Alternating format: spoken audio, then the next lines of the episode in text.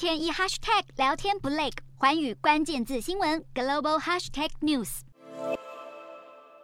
飞弹射不停，北韩十八日早上又向朝鲜半岛东部海域发射了一枚洲际弹道飞弹。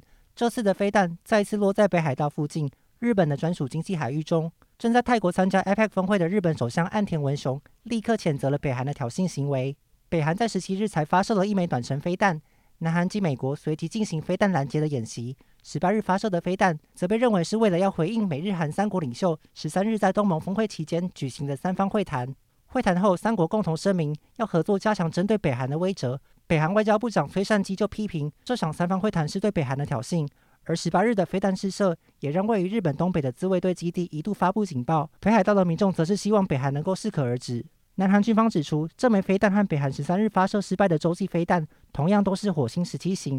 日本防卫省也分析，这枚飞弹最远的射程可以达到一万五千公里，能够打击美国本土。日本、南韩、美国等六个国家也在十八日下午进行紧急会议，来应对北韩的试射。